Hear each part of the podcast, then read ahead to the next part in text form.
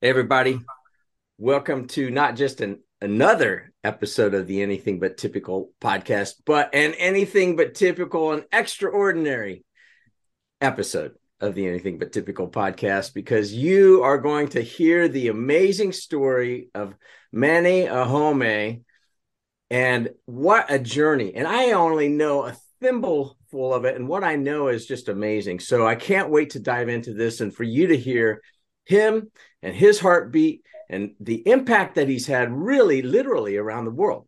So, Manny, as we start with the Anything But Typical podcast, the heartbeat question is this You and Tracy are probably going to be going through an airport because you're headed to someplace, probably to wash somebody's feet and do some of the amazing things that you do somebody sees you in the airport and they go, Hey, they start talking about you. And they don't realize that you can overhear and understand everything that they're saying about you. What would you want somebody to say about you? Uh, Gary, I, would love them to say, man, that is Manny and Tracy, uh, who follows Christ's example to wash the feet of the poor.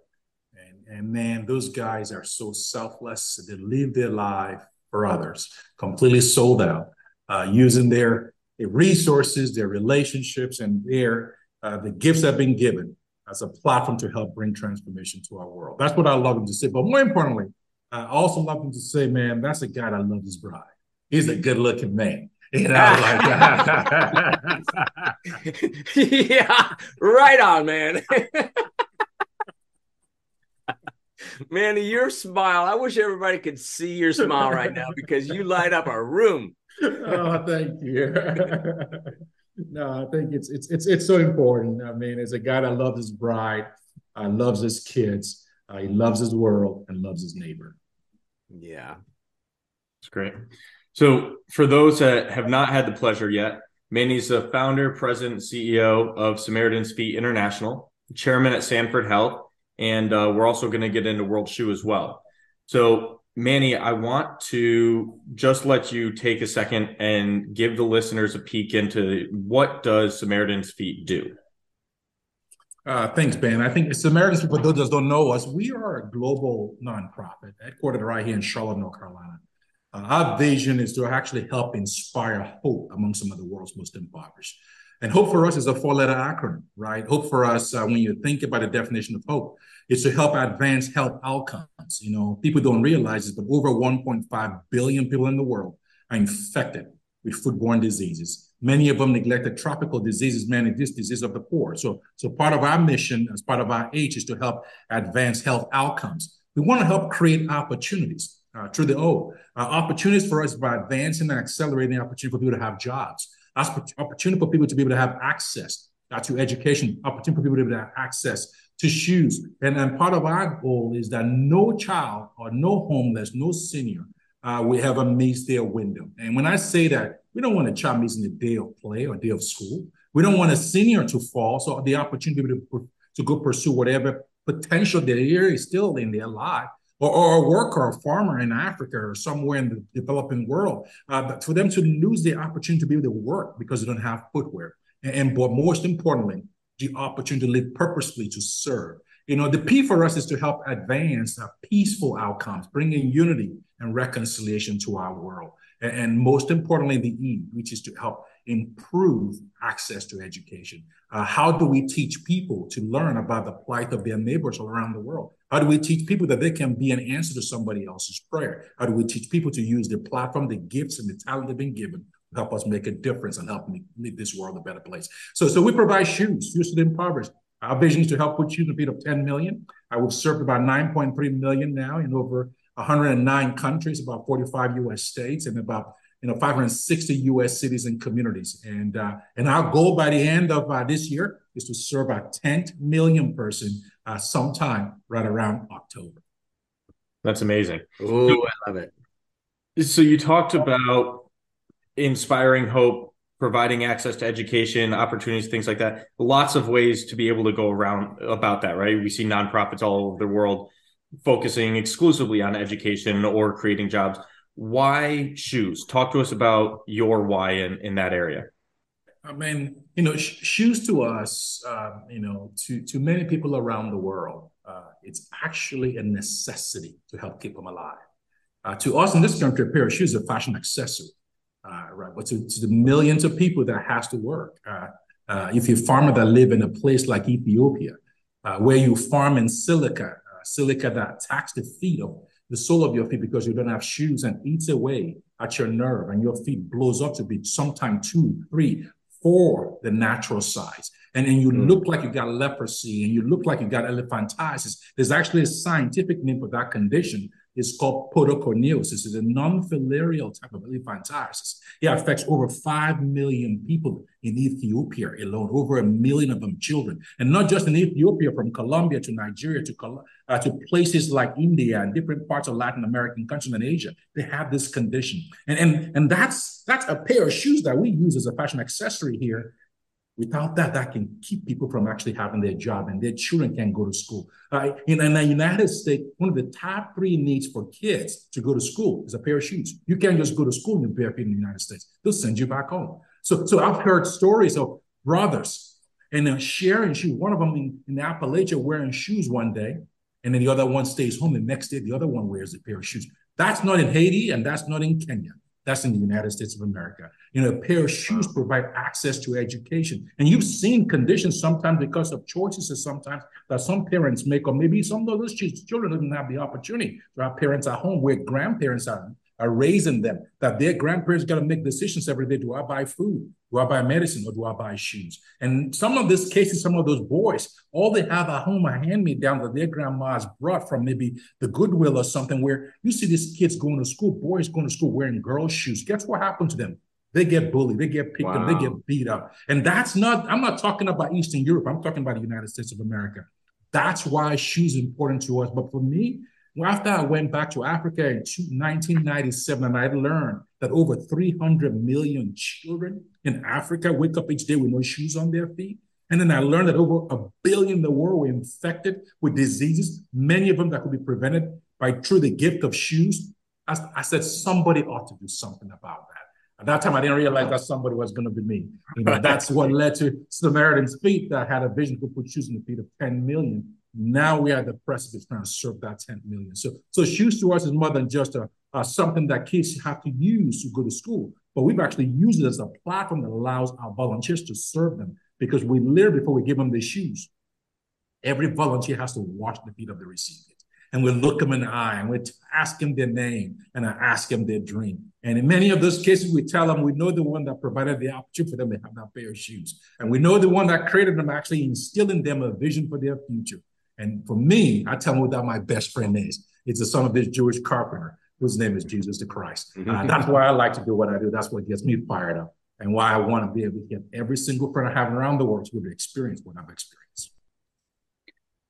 So you, I want to, I don't want to jump ahead because you really teed us up to be able to go into the how you created it, right? You had this experience of saying somebody needs to to do this, and then years later realize that somebody was going to be you.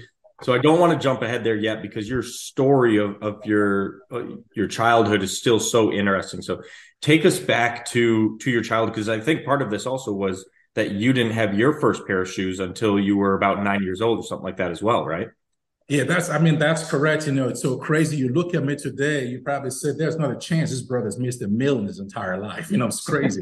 but uh, but but I used to wake up every single morning, Dan, and pray this simple prayer.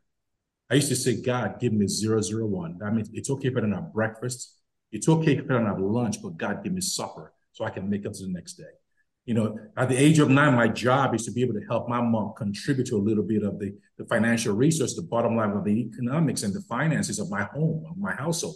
So my job, if you ever watch Discovery Channel see those kids that used to carry baskets in their heads to go sell things in the market, that used to be me. I used to be a kid that used to go sell water and soft drinks at the park close by the place where I used to live, where athletes just come play sports.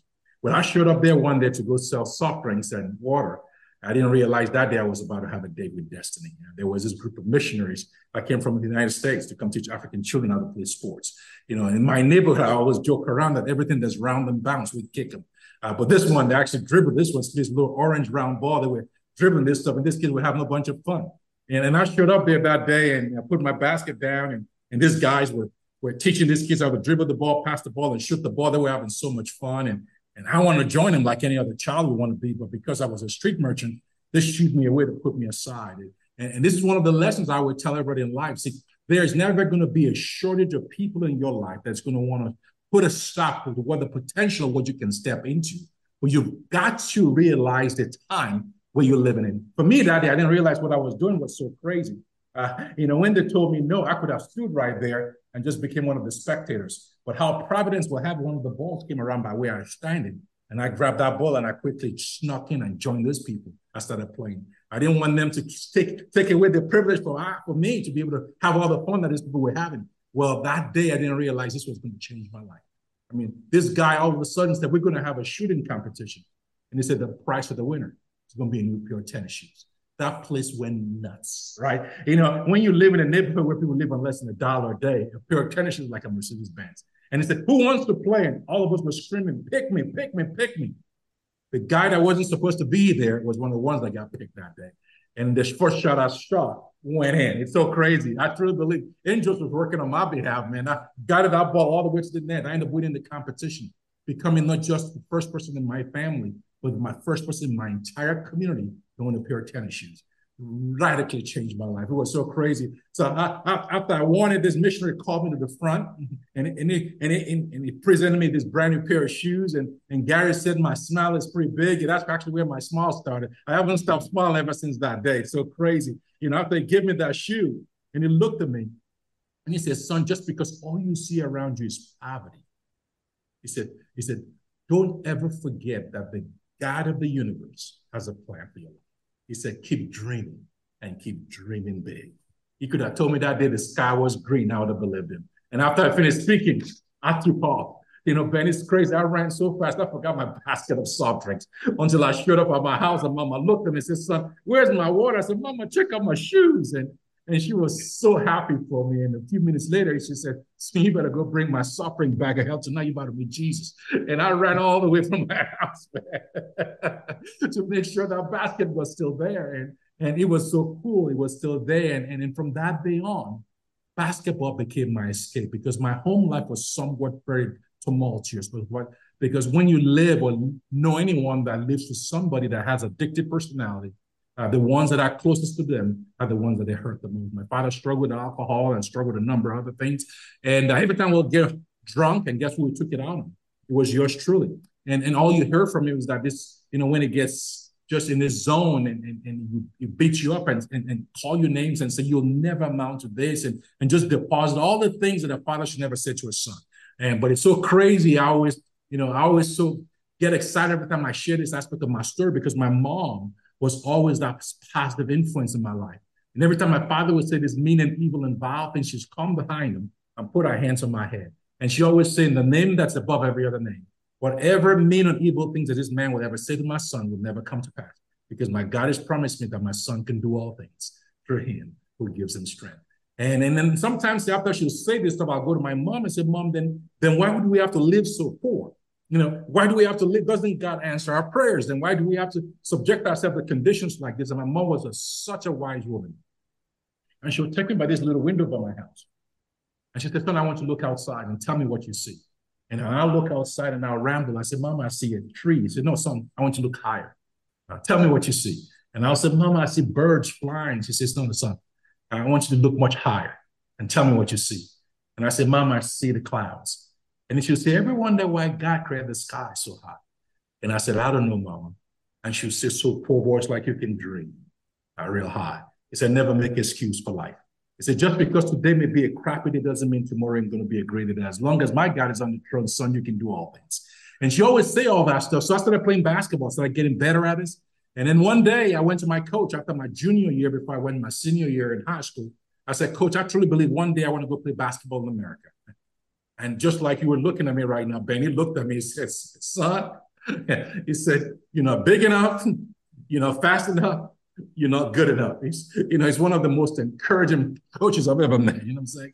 and uh, and I said, Coach, I said, uh, he said, what makes you think you can get a scholarship in America? I said, I don't know, Coach, but I'm willing to try because you got to realize that it's time. Akeem Olajuwon's made basketball so popular in Nigeria Yep. Everybody who was in Nigeria wanted an opportunity to go play basketball. And I was about six four. I was a skinny six four guy.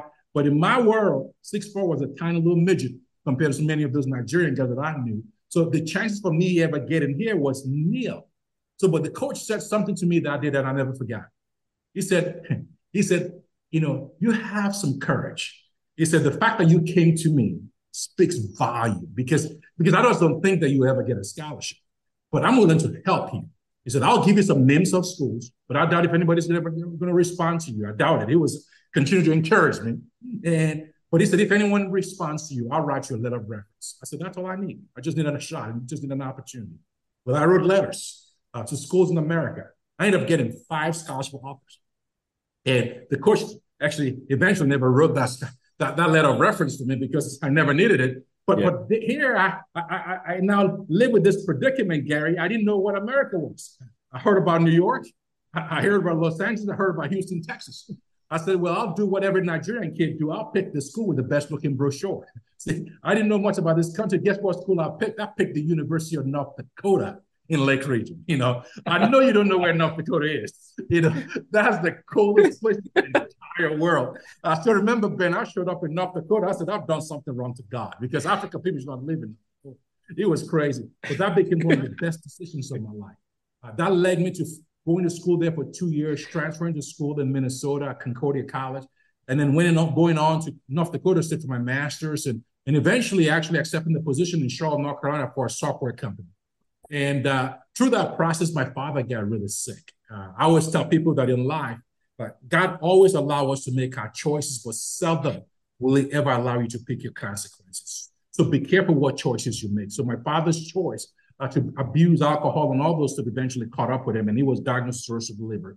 And eventually, my father uh, ended up facing the reality of dying. And uh, but but the blessings I would tell people because I always like to share this aspect of his story.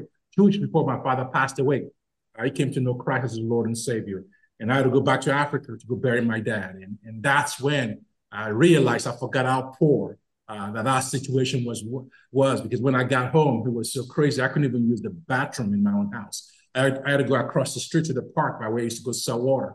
And coming out of that bathroom and looking at all these kids playing at this park with no shoes, with no hope, uh, that's when the idea came to me. Uh, what if I can start coming to help children like this and also inspire them and remind them that they can also dream big dreams? And um, came back to America. Uh, took me about five years, and and um, you know my wife and I decided to leave, me the technology space, her the corporate travel place, to go start this organization called Samaritan's Feet with a vision to go put shoes to the feet of 10 million people all across the world. And said, we're just not going to give them shoes, but we're going to actually do something that actually is going to leave an indelible mark on their mind that they'll never forget that interaction, that we're going to wash their feet. And if they have wounds, we're going to bandage their wounds and we're going to deposit words of hope and inspiration in their life that they can also go do that and pay that love forward. Something I'm curious about there. I mean, I'm curious about a hundred things that you just said, but um, one is you you said you two waited five years and then started this. It i'm sure would have been very easy to just jump straight into it right? You go back to africa you see this you probably immediately want to jump in head first. What happened at that four to five year mark where you two were able to say this is the time in our lives to do this i tell you there was a series of things that happened you know you come back with all the adrenaline you you want to go jump in and go do something you but then you realize life hits right? You've got responsibilities uh, you know um, you know i have four children i just had my fourth child at that time and and uh, you know like i have responsibility in africa i was the oldest son my father just passed away which means i took on the responsibility the financial responsibility burden of my family know, that means any any lady that gets married is mine anybody dies that's you. Any kind of major financial obligation is you. So you know so all this all this things is piling up. You're thinking about that. And, and then you start to re- realize that geez you know god i've left africa man. That, that stuff is for the that's for the dogs. Let somebody else do it. I'll support them you know but but but man i I don't want to be poor anymore. I know these people that does this kind of work, man, they live poor. And I don't want to be a poor guy, you know, because I'm just telling them real. That's the, the feeling that I was going through. I said, man, I don't know. So I was struggling with the reality of saying yes. Um, you know, after I um, I came back from um, uh, from Nigeria, our company got acquired, and um, I was working for a supply chain software company in Charlotte at that time. So our company got acquired, and after our company got acquired, um, you know, like I went on, went ahead and joined a buddy of mine that was actually uh, started a software company in, in New York. Uh, that was, uh, you know, you know, that's that was pre the internet boom, and and, and we were de- de- designing and delivering, you know, this landed cost engine that all these online merchants can use to be able to deliver their products. You know, people like Amazon and all those kind of uh, fun corporations like that you know, and um, you know, my wife and I thought we were going to move to New York. And after I went to New York a few times, my bride said, "Ah, I am moving to New York." I said, "Oh man, this is this is ain't gonna work." I already told them I'm coming, so so I started commuting between Charlotte and New York every single week for about a couple of years. And and after doing that for about a couple of years, that was not a healthy place to be to raise a family of four. And, and one of my buddies, actually, I, I actually in Charlotte here, that was uh, working for uh, one of our mutual friend of ours, a guy by the name of Todd Bulow, called me and said, Todd used to work for me at that time. He said, Manny, you know, this guy, you know, wants to start this software company and and and I think you need to come by and help him run this his product group and his business development marketing group. And so turned out to be a real good opportunity. I came back to Charlotte, joined this team, and we were part of this company called Elogics and and and went through this, you know, VC funding round and all this stuff was going so well. And after we closed, I think this the second round of this funding, and the, the VCs out of New York looked at all of us. We were all these young kids, right? They said, "You guys need some adult supervision," you know. you know, so uh, the brothers gray hair guys come in to kind of provide some direction for all of us, so we don't blow through the millions of dollars, you know. But but through this process, there was a gentleman that came into our company, uh, you know, that that became my new uh, mentor and supervisor, uh, EVP we call them, you know to kind of help provide some direction for all these young cats. Um, so we were looking at, at kind of like broadening our product suite, our, our, product portfolio. So we were looking at uh, procuring one of these order management software companies. So there was a company out of Dallas, Texas, uh, that we were looking at the potential to actually bring in as part of our entire product suites. So he and I actually flew down to Dallas uh, to actually go do due diligence in this company. And, and uh, you know, we had a meeting the next day. So we flew in that night. The night that night we said, what we're gonna do, waiting here, let's just go grab dinner. So I said, hey, you know, Vince Carter's coming in from New Jersey, coming to play the Dallas Mavericks. Let's go get a ticket. Let's go watch our guys play and have some fun. So we did. We went picked up some tickets, went down to the Dallas, you know, like in Maverick, the Coliseum. We watched some games. After we sat down, Ben, this guy that I didn't even know much about, we just met not too long ago. And he asked me a very crazy question. And he said, Manny, if money wasn't an issue, in your life today, how would you change the world? And I said, man, I'm being set up. What kind of questions is this guy asking me? So I started sharing this vision that I had. I, came back from Nigeria. I want to be able to start this organization to provide shoes for kids and wash their feet. I started sharing the statistic about 300 million kids woke up in Africa. And the more I shared, the more passionate I became. became. And, and this guy stopped me. He said, Manny, why are you here? And when your boss asks you a question while you're here, you quickly find a way to change the subject. You know what I'm saying? You know, so so I'm trying to figure out why I change this conversation. All of a sudden, the buzzer hits and the game started. I said, "Thank you, God. I don't have to talk to this guy about this stuff anymore." I didn't realize that guy filed that conversation that day. Well, fast forward, uh, my wife and a group of ladies actually went to this conference in Greensboro, North Carolina, and we haven't told a soul about what we're trying to do except for a couple of people that we've been kind of talking to. And uh, so she went with this group of ladies. They got to Greensboro. She came out, came out of that. That was when you know Gary went when when our wives used to like to drive those vans, and, and she came out of that van. You know, now I can't get up to drive a van. She said, "Man, you know, like so crazy." But but she came out of the van. And this lady that she knows said, you know, "Tracy, can I can I talk to you about something?" She said, "Yes." And she said to my bride, she said, "Tracy, you know, God has called you and your husband to a big vision, but you keep putting God in the box." And she started sharing things with Tracy we've never told a soul. And then, and a few minutes later, she grabbed a bottle of Deer Park water and she said, Tracy, is it okay if I wash your feet? Because God has called you guys to go wash the feet. Now, that same reaction you just got there, Gary, that was a reaction my wife got. She lost it. She said, What in the world is this? And my bride is weeping and, and she told my wife that she saw this convoy of trucks and all these things. And, and my wife Went to that conference over the next couple of days. She couldn't wait to see me. And she got home once she walked in the door. And if you're married, Ben, I'm not sure if you're married, but but if you know you've done something to your bride when you walk into a house, your wife look at you with that kind of look, you know, you, know you've done something wrong. You know what I'm saying? She looked at me with that eye. I said, "Oh, what did I do?" And she said, "We all know that look." she, she said, "Honey, we've been disobedient." She started sharing what she shared, what she got lady shared with her.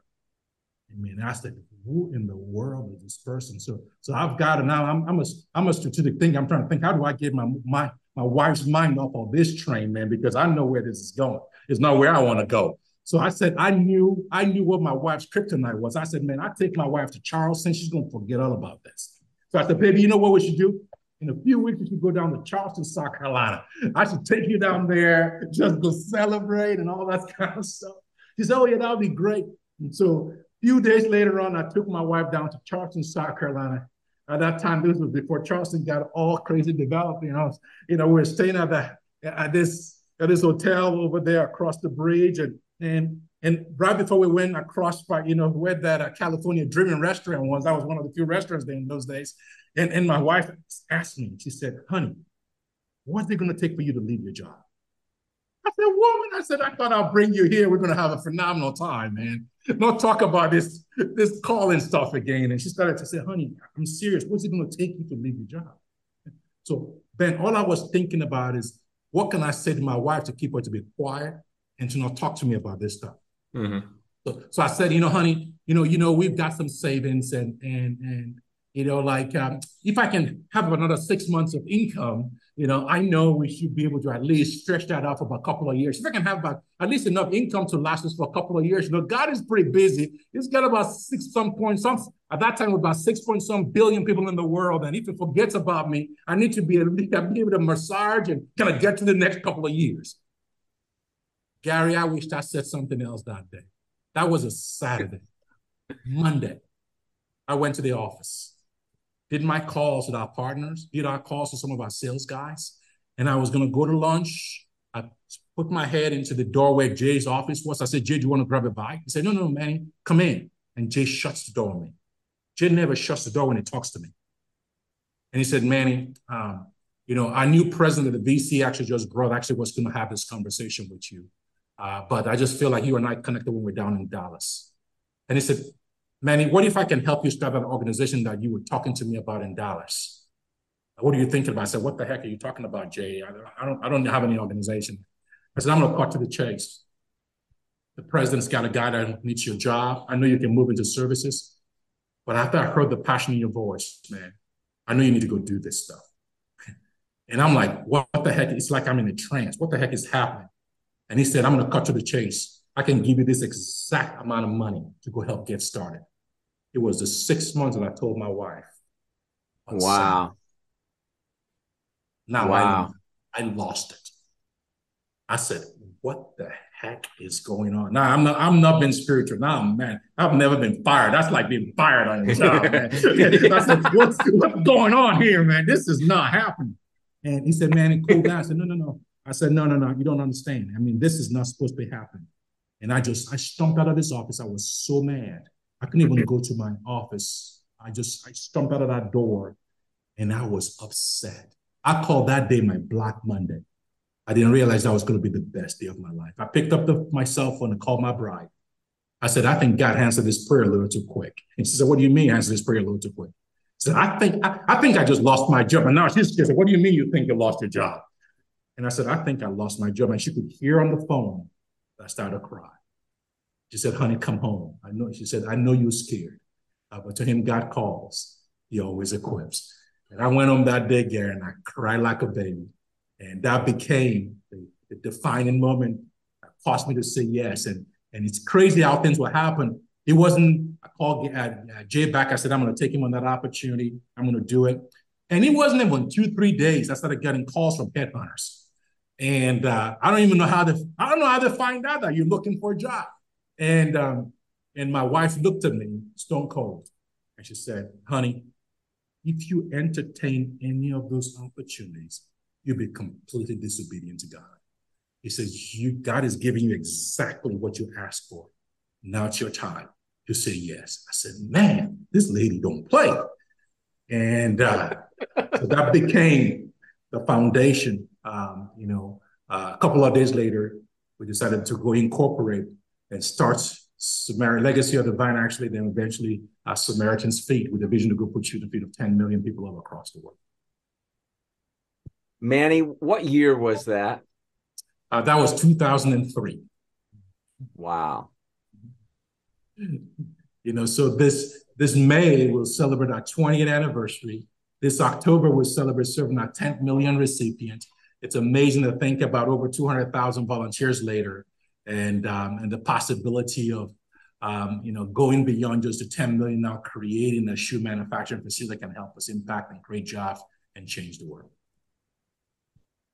We want to go into the world shoe and one of the things that I think about so this was in 2011. My son, Zach, was a shoe designer at Reebok at their world headquarters in Canton, Massachusetts.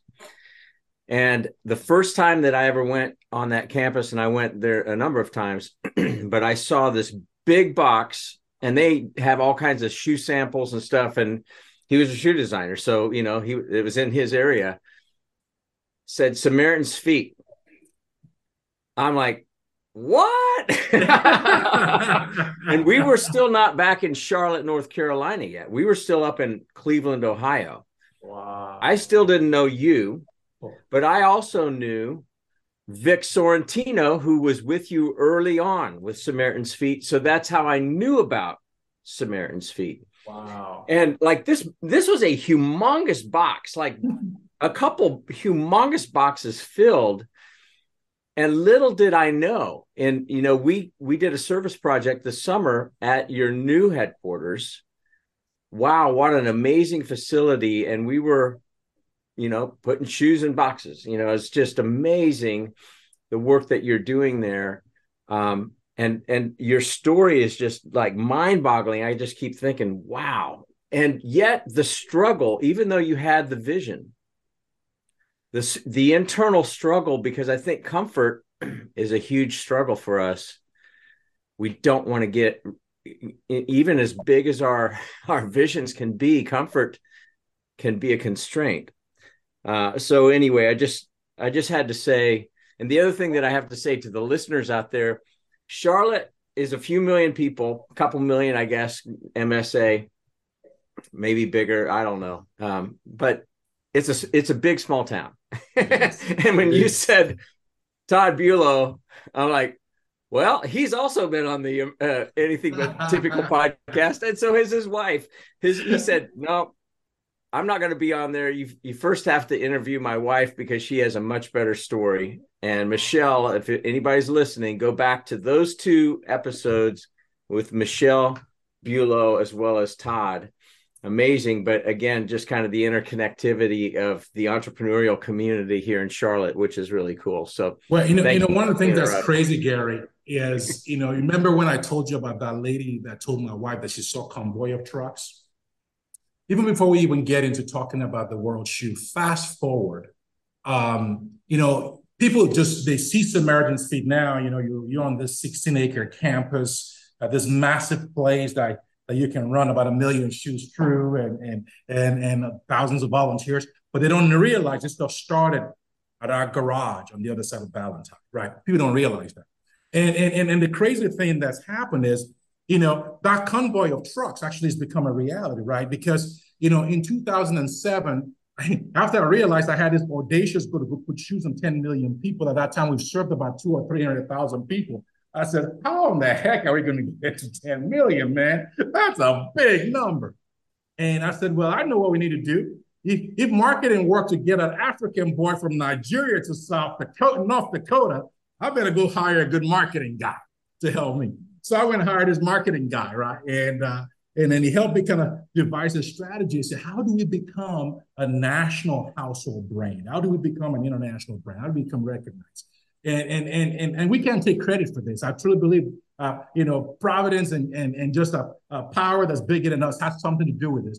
Because out of the blue, there's a very famous painter that passed away years ago called uh, Thomas Kinkade. He's known as the painter of light.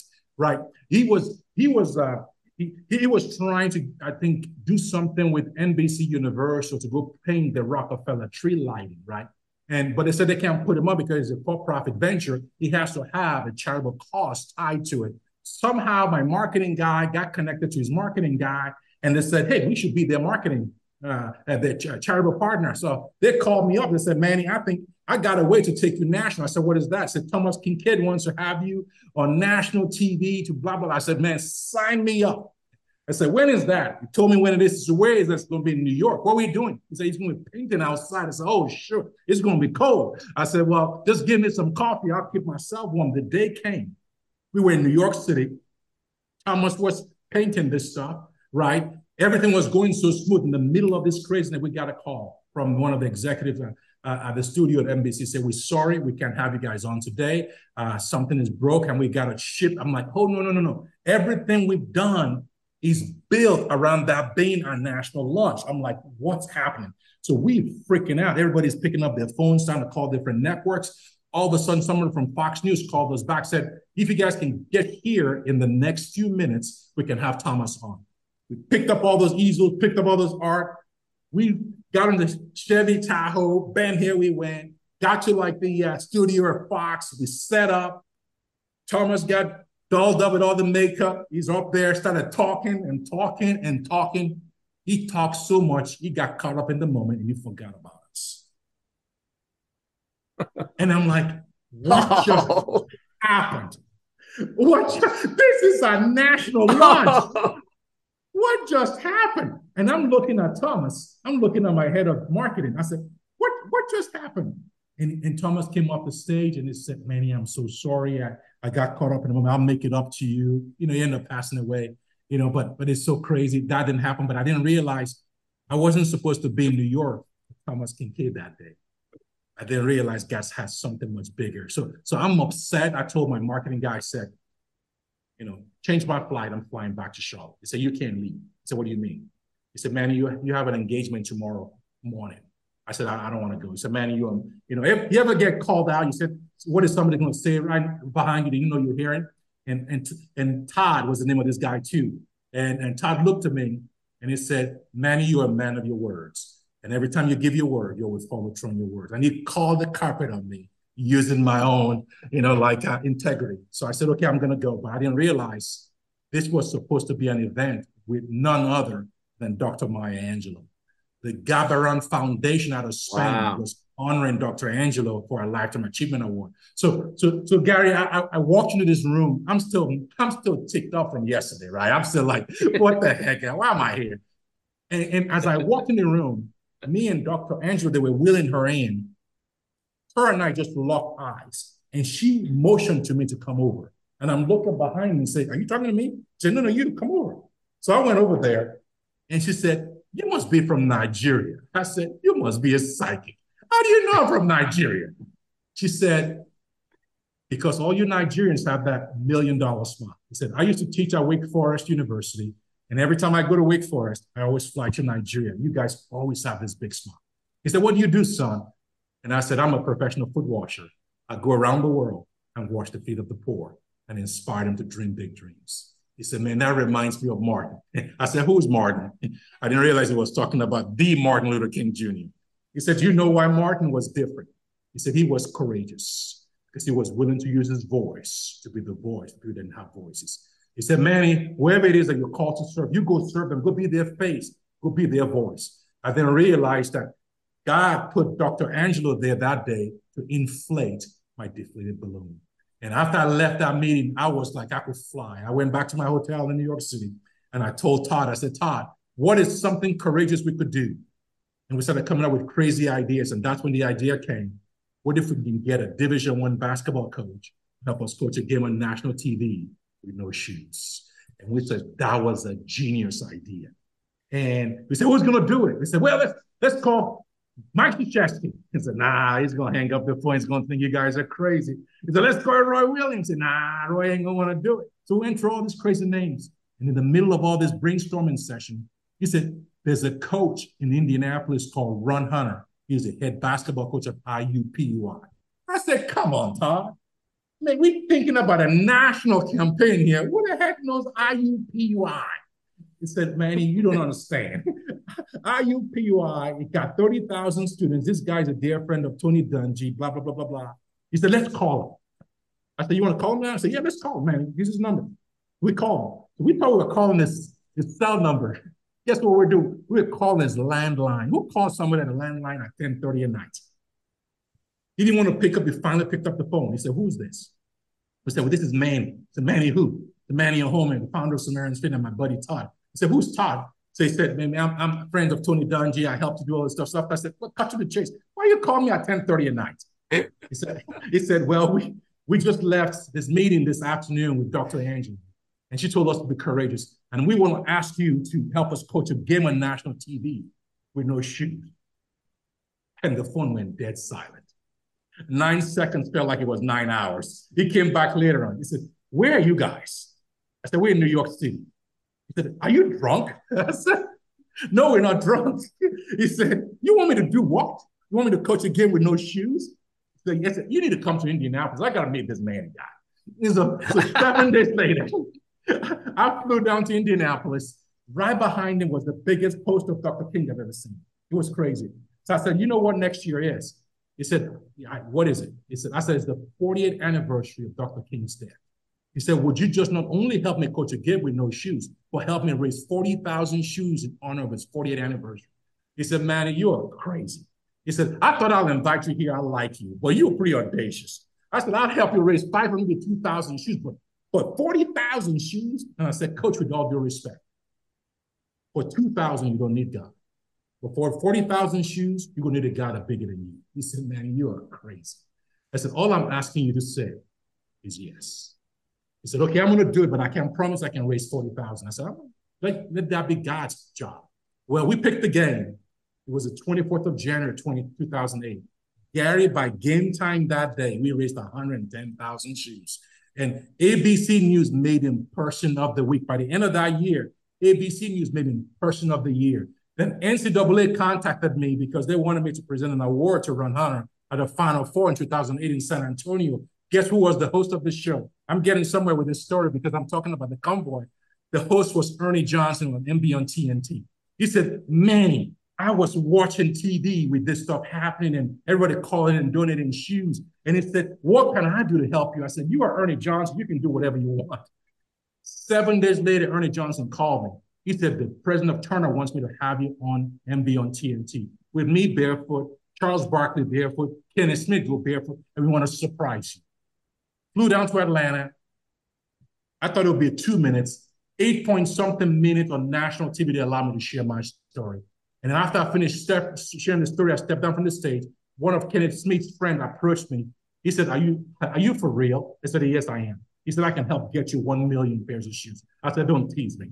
I said, do not tease me. I said, he said, I'm serious. He said, give me two weeks and I'll call you back. Two weeks later, he called me. He said, one of the biggest retailers in America wants to donate over 1 billion pairs of shoes to you.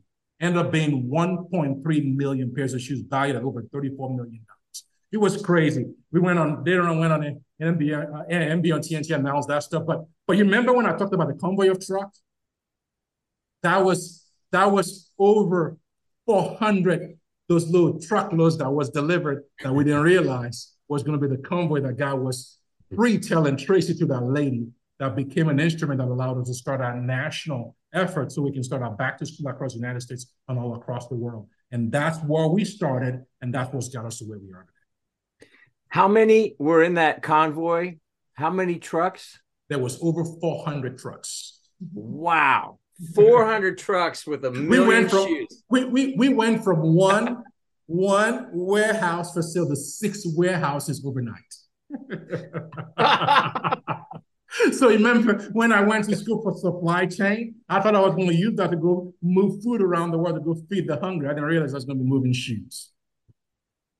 So Manny, I want you to to try as much as you can right now to take a step back and and look at this journey that you're guiding all these listeners on right now and, and just how surreal that is, right? To be the this 9-year-old that wins a pair of shoes by playing basketball for the first time ever to now going on national television getting millions of shoes. You set this audacious goal of 10 million. You're about to hit it this year. Talk to us a little bit about just how does that sink in as you go through your day to day life right now? You know, you know, Bill, you know, it's it, it's you know, Ben, sorry, it's it's it's so crazy. Um, sometimes my wife and I were talking. I'll say, you, got to pinch me. I mean, it's, it's just because it just doesn't sometimes feel so real. I mean, the way it became so real for me was a few years ago when I found myself at the United Nations. I mean, I was invited as a guest of the president and first lady of Burundi because of the work that we've done in their country, working with the Hutus and Tutsis to kill each other, using our reconciliation peace building tool with the shoes that I wash and wear as a vehicle to be able to unite a nation. And, and we we probably serve over 300,000 people in that country. We we established about four or five computer learning centers. Uh, we established a, a mushroom farm as part of an economic development project. And, and so so when they showed the video of, of the first lady and the first lady, uh, uh, the president of Burundi, and they were about to present them an award, and all the t-shirts that were showing on the screen was Samaritan's feet. I turned to my bride. I said, Trace, you got to pinch me. I said, I literally said, you got to pinch me. I said, he said, why? He said, I'm not supposed to be here. I'm this kid that used to sell soft drinks in Nigeria. I'm, hey, I'm at the United Nations with five other presidents. And you know what she said to me that day, and I never forgot. She said, I think you forgot what kingdom you're from. He said, God had it in, in his mind to create you. That your what you thought was your misery, that God was going to turn into a ministry. You didn't realize that you being you know, a kid that was selling water that you got a pair of shoes as your gift will become the vehicle that God's going to use to help you impact and change the world. And, and so when I think about that and when I sit at home sometimes and I, I think about what we're about to do to go launch a, a manufacturing facility in Africa to, to produce about a million pairs of shoes a year, it just it just seems so surreal that that that that that that greatness is possible for all of us. That if we choose to believe if we're willing to do what nobody else is willing to do to be able to accomplish what they've never accomplished. And I think that's part of the way my motto is. I truly believe that every time that I leave my life, you know, um, I know my, my the purpose of my life is to, to understand what the essence of my existence is, is to help leave this world better and to help inspire other people to go pursue their life. So, no, sorry, go Gary. You're good. I'm just thinking and smiling to myself, like, all right, remember how we opened this episode?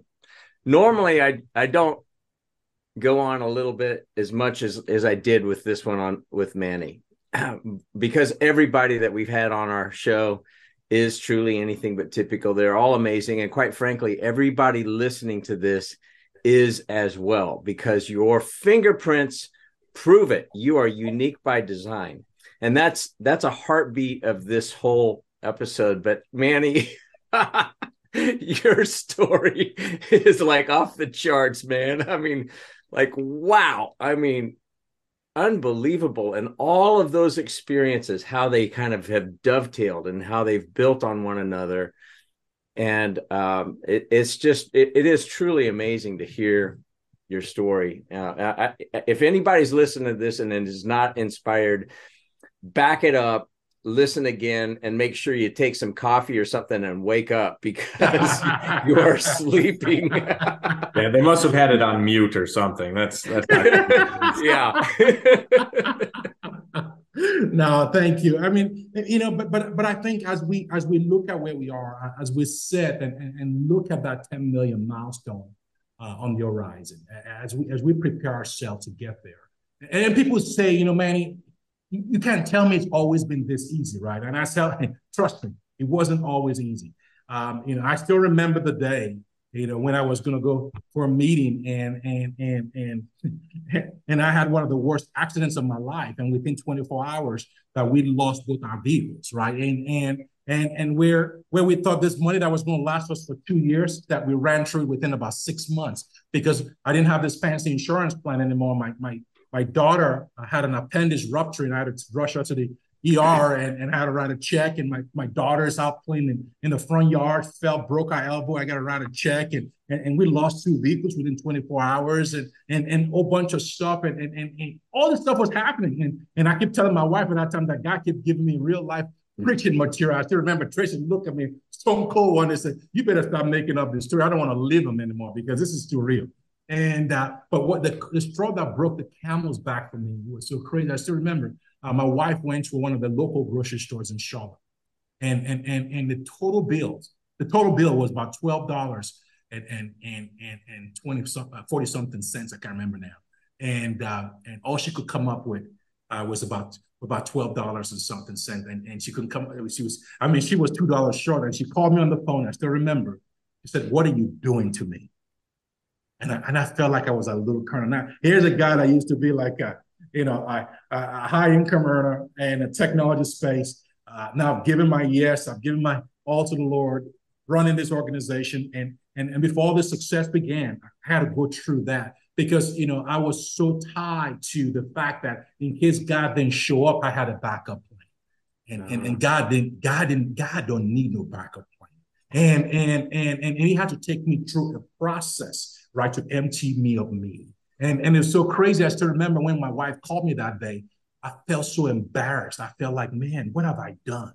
And I still remember I couldn't go home that day. I was driving around the city of Charlotte and, and I was so upset and mad at myself. I, I, if I'll be honest with you, Gary and Ben, I was mad at God. And, and I would say, what are you doing to me? And I still remember there was a gentleman actually out of Dallas, Texas called Tony Evans. He was actually on the radio that day. And I don't remember anything that Tony Evans said that day, but this is what I remember. And he said, sometimes God will allow your life to hit rock bottom, but remember who is the rock at the bottom, and his name is Jesus. And after he said that, I just broke down and it's just started weeping. And, and, and, and I remember that passage of scripture that said, a broken and contrite spirit that he would not despise. At that time in my life, I realized I was I was worshiping my bank account. I God had to deplete that so I can be dependent on Him. And He had to take me to a, the most lowest place of humility. That all I can look is look up and look up to my Creator. And, and after I did that, that's when things started changing in the atmosphere for me. And out of the blue, I got a call from Wisconsin, and this guy wanted to bring me on as a consultant. He just, I mean, one thing led to the other. Before I knew it, you know, like uh, Samaritan was just on this hyper you know, like a trajectory that I couldn't even explain all that's happened ever since then to till today that we that we just closed a significant uh, uh, uh you know eight figure you know like a uh, you know gift to go start you know like uh, you know a, a manufacturing facility in Ghana that that we hope we hire about 100 people this year that will grow to about 300 people over the next three years that will help accelerate the process of creating that economic development project to help us manufacture our world shoe as a vehicle to be able to teach people how to become fishermen versus just giving them fishes? How do we create a process that we can, you know, really disrupt poverty at its core? Because one of the first signs that you see for people that go to developing country, or even many of the communities that we go across the United States, when you see children with no shoes, there's a direct correlation to poverty.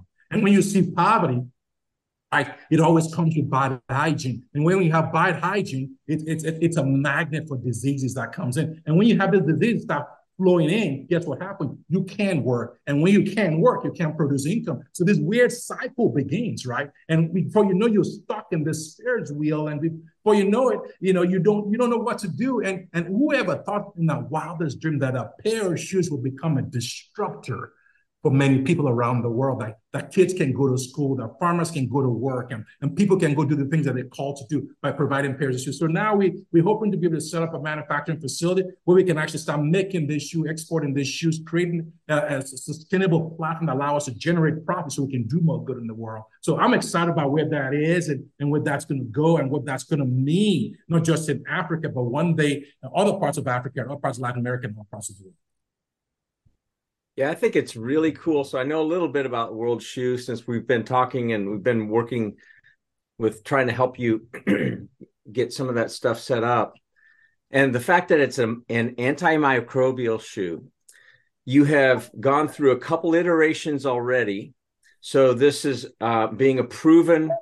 Oh, there you go, man. That does look good. Uh, those look good, and you're you're producing them for supply chain efficiencies too. You don't have to be shipping them from China or wherever, but you're producing them in the same continent where a lot of them are going to go. And here's here's the other thing that we learned about this. The the manufacturing facility and the engineer behind this is kind of like you, like really off the charts smart, wasn't this guy an MIT guy or something? MIT, and like it's it's a, it's going to be a world class facility. This is not mud hut, you know, uh, you know, manufacturing. This is like world class. So being able to impact the ecosystem in country, providing jobs, meaningful jobs, providing a solution to a, a real problem that also can help stop that cycle of poverty is just like the ripple effect is just massive. Um, the one other thing that I want, I have to interject here as I was listening to what you said about what, you know, Tracy, any, any entrepreneur out there, and, and this has certainly happened with me. We have these dreams. We, we know it's like, oh, it's so clear. They are, I mean, Tracy was pushing you. and yet when the heat gets going, Moses, what are you doing taking us out here into the wilderness? We're all going to die, you know. And yet they were all singing and dancing and playing the tambourines, you know, after they made it through the Red Sea, but, uh, you know, across the, the, Jordan, not Red Sea, but they crossed the Jordan. Well, eh, you know, the, or no, it was the Red Sea. Red it sea, was yeah. the Red. Uh, they crossed the Jordan later on, but the, the point is this: if you are an entrepreneur, and whether you're a male or female, your spouse doesn't have the wheel. They're they're cheering you on, but then all of a sudden you're going down Pikes Peak and the brakes go out. They're holding on for dear life, screaming. The, you can't do anything but steer as the entrepreneur and you're just doing you, you, got a death grip on the wheel and you're doing the best that you can it, you're terrified but they're exponentially terrified it, it's a, it's part of the human condition, man. I mean, in these hard times, man, Manny, I'm so touched by your story because yeah, we hear a lot of like, wow, the move, the move, the move, the amazing miracles, this and that. But the reality of going through the checkout store or at, at the grocery store and the checkout, and you don't have the funds necessary for basic items is crushing and it's it, it's deeply it, it it tries your soul as to are we really doing this you know? It and i think every entrepreneur faces that at some point in their career in their journey when their plans were great and then all of a sudden it gets tested. What would you say manny when you are in those deep times of testing and you you alluded to it but just for anybody listening that's going through it right now you had this great vision you had momentum and then all of a sudden it seems like everything's crashing. What would you say? You know to, to keep your eye on the prize. Um, you know i think i think it was you know simon sinek that that just that blew up the internet a while ago when she talked about everybody needs to understand their why. Um, I wrote a book actually uh, that sits right behind me titled Soul Purpose. I, I, truly believe that once everybody in life understands what the true essence of their purpose is, right?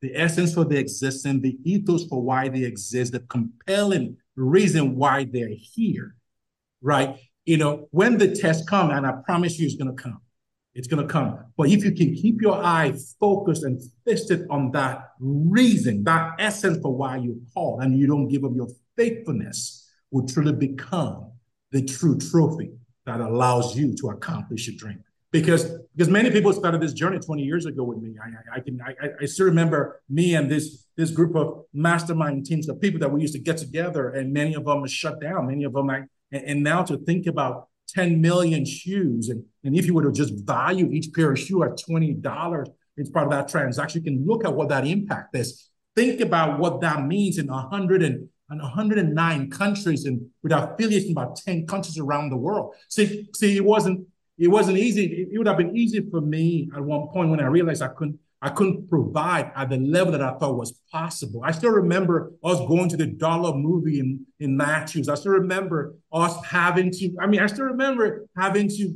you know, like be very creative. I would eat our meals because I had a partner that truly, truly believed that, that, that when you call, make sure, make sure you have that introspective inspection to, to know that you, this, there's a reason why there's a, that there's a, there's not a true selfish motivation behind your why. Make sure it's pure and make sure you're united. Uh, because because when you test it and try, if you guys are not united, uh, that will leave a crack and will create opportunity for destruction that can really lead to some very devastating things in life.